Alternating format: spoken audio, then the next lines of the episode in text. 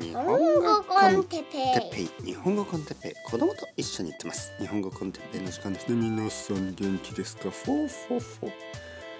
今日は人それぞれについて。はいはいはい皆さん元気ですか？日本語 con テッペイの時間ですね。えー、っとね朝ですけどちょっと曇りそして、えー雨が降るらしいですね今日は、えー僕の奥さんは喜んでいます。まああの今ねもうほとんどないですけどあのまあ奥さんは花粉症ですね。で花粉症の人まあ大体3月4月ぐらいかな花粉症があります。もう今はほとんどない。だけどなんかこう癖になってしまいました。癖というのは習慣ね。雨が降るとちょっと喜ぶみたいな、えー花粉症の人にとって雨は嬉しいんですね。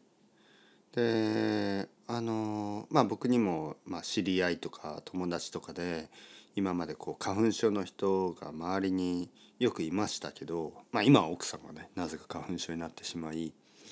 あのー花粉症の人は雨が降るとあの花粉が少なくなるんで花粉が落ちますよね、えー空気の中はに花粉があまりなくなるでしょだから雨の日はあのー本当にあのー嬉しい。息がしやすい。普通になる。で逆に天気がいいポカポカのねポカポカの天気で暖かい天気で風が気持ちいいぐらいの風が吹いてる時は花粉がかなり飛んでるんですね。えーまあそれを考えるとちょっと面白いなと思って まあ面白いっていうのは悪いけど大変な人にとってね。えーまあ雨が降って喜ぶ人もいるんですよね。で天気が良くて悲しむ人もいるわけですよ花粉症の人たちはね。でこういうのが本当にいろいろあるなと思いますね。人によってそれぞれまああの違うんですよ本当に。ね。えーまあ例えばね映画の話前しましたけど、まあ、映画人によってねあこの映画は最高だったっていう人もいればこの映画は最低だったっていう人もいるでしょう。ね。えー僕が好きな食べ物あの子供が好きなわけではないんですね。僕がとても好きな僕が好きなあの野菜例えば僕が好きな野菜ってちょっと苦い野菜が好きなんですね。ピーマンとか。ピーマンあのペッパーね。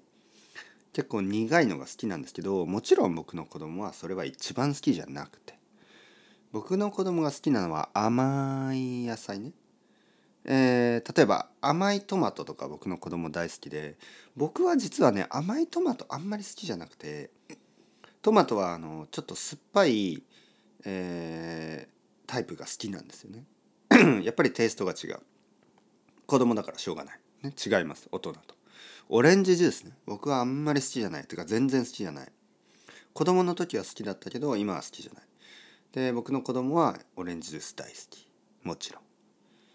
えーコーヒーとかウイスキーとかもちろん子供は好きじゃないし飲めの飲んだらダメですよねまだ。小さい子供はね、えーやっぱり人によって違うんですねそれぞれ。休暇の過ごし方もそう休みの過ごし方もそう。人によっては汗を流してスポーツをすることが大好き。人によっては汗を流してスポーツをする。そんなん絶対嫌だよ、ね。えーカフェとかでリラックスしたいですとかね。あのマッサージに行きたいですとかね。まあ全然違うんですよね。それぞれ。で何を求めるか、ね、仕事に何を求めるか。仕事はお金のためですよ。お金を貯めて家を買いたい。ねそういう人もいれば仕事はあの自分のスキルを高めていろいろできることができ,、えーできることが増えてそして評価されてそれが私にとって嬉しいです、ね、もちろんお金も欲しいです。でも家は必要じゃないです、ね。えー私はいろいろなところを旅行したいです。まあいろいろ人によって本当にそれぞれなんですね。いろいろな価値観までも違う、ね、価値観というのは何が大事か、ね、たくさんの人にとって違う。昔はですねある程度あの強制されてた部分がありますね。まあ強制と言っていいと思います。かなり強い社会的プレッシャー家族の中でのプレッシャーがあって例えば大人になったら結婚して子供を産んで、しかも子供一人とかじゃないですよ。必ず男の子女の子。少なくとも一人ずつ、ね、両方ですよ。女の子は2人生まれたらいやもう一回あのチャレンジしなさいみたいな。男の子が生まれるまで頑張りなさいみたいな。まあそういう社会でした、えー、日本もそうでした。だけどそういうのはちょっとなくなってきた。でまあ結婚はしてもいいですよしなくてもいいですよ。子供も産んでもいいですよ産まなくてもいいですよ。そういうふうになっていた。まあそれ自体はもちろん個人の尊重ね、それぞれの人を尊重するリスペクトですね。尊重するということで良、えー、くなった部分でしょう。ただやっぱり幸せって何ですか？例えばね友達って大事でしょ？みたいなことを言ってもいや友達なんて大事じゃない。いらないよみたいな人もいるし家族大事ですよね？って言ってもいや家族は私にとって全然大事じゃないみたいなことを言う人もいるし愛って大事でしょ愛みたいなこと言っても愛なんてあの愛で愛で家は買えないでしょ私はお金の方が愛より大事みたいな人もいるし。そこのレベルまでそれぞれですかっていうとちょっとあの心配になるレベルですけど、まあ、基本的にはですねもうこの世界の流れとしては一つのスタンダードを強制するようなことはおそらくできません。じゃあどうやってねじゃあどうやってやっぱり愛って大事でしょとかあの何て言うの友達とか家族とかまあ大事っていうのはちょっとそのコンディションはもちろんつきますよ。自分のことをあのいつもいつも叩いたりする恋人のことを好きっていうのはおかしいですよね。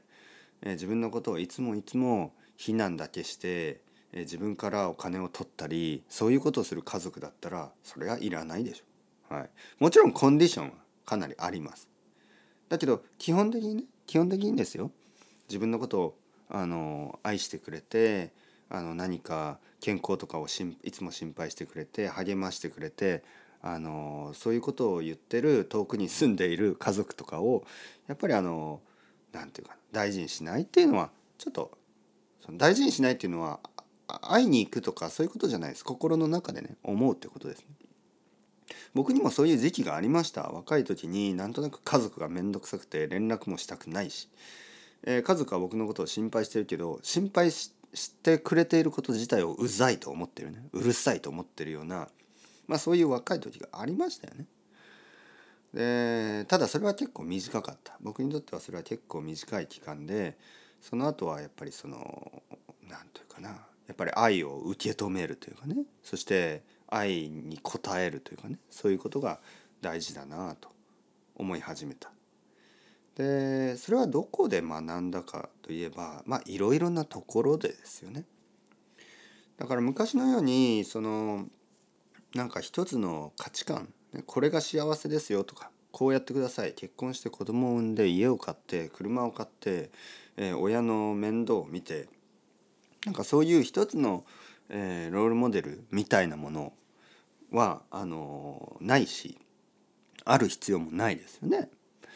だけどやっぱりちょっとみんながあの自由な自由すぎて自由な社会だから自由すぎて困っている。そこでなんかうんなんかロールモデルを探している、ね、その時にちょっと悪い人たちがいて悪い人たちがちょっとこう自分たちの都合にいいようにあのロールモデルを教えている。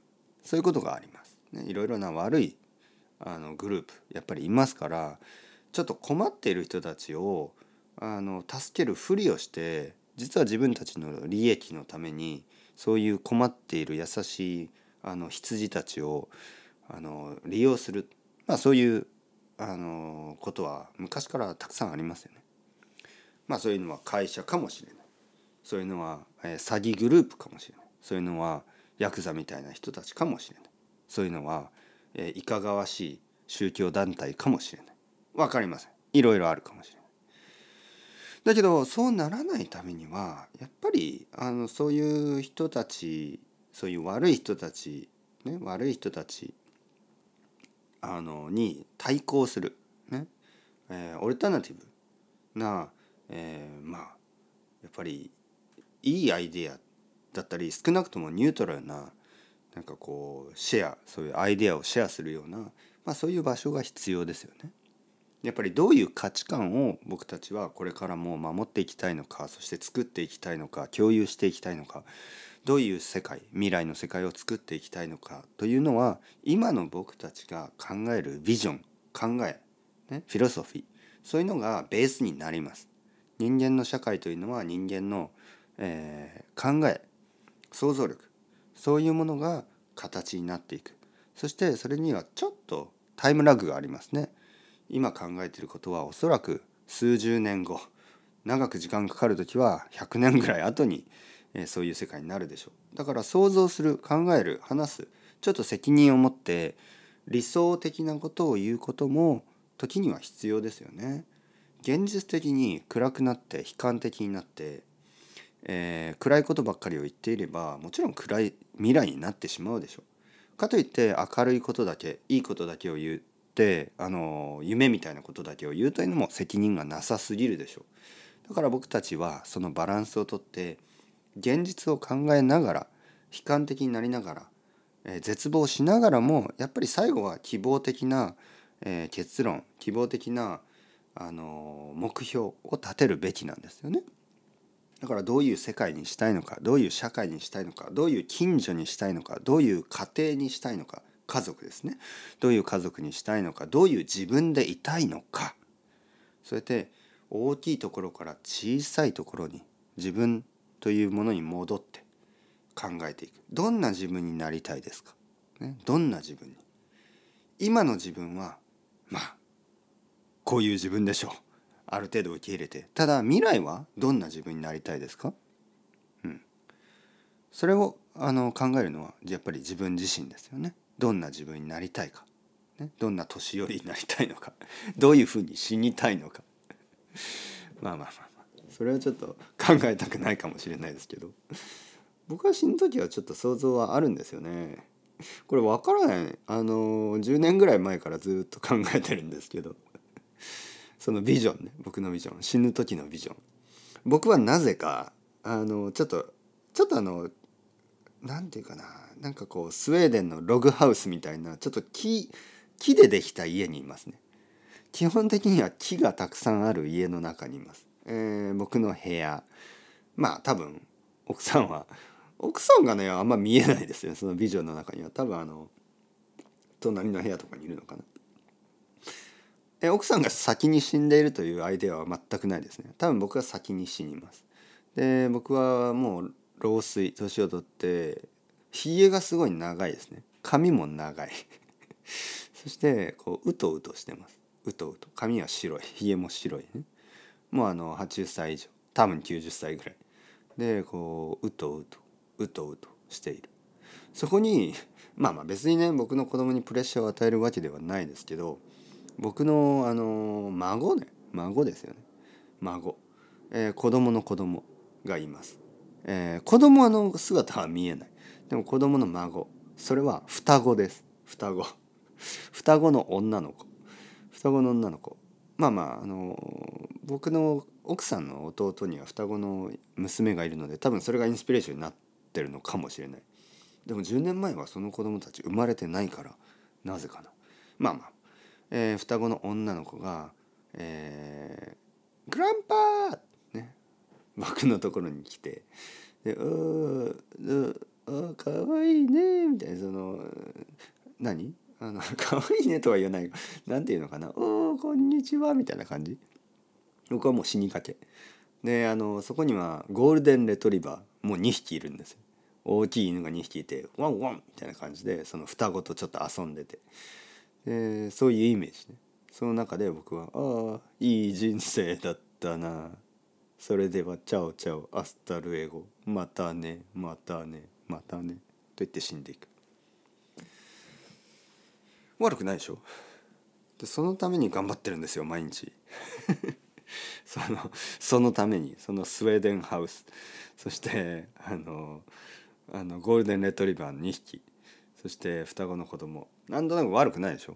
でも特別ねなんかこうなんか裕福な家とかじゃないし特別貧乏な家とかでもなくまあ何ていうの？普通の温かそうな家ですね。はい、小さくて、えー、なんかこうそうですね。小さいですね。小さい家。だけど少なくとも暖かいイメージがありますね。僕が今まで住んできた家は全部寒いからちょっと暖かい中で死にたいかなっていうイメージがあります。まあ、どうでしたか？皆さんどう思いましたか？変な話。それでは ciao ciao hasta luego。またねまたね。またね。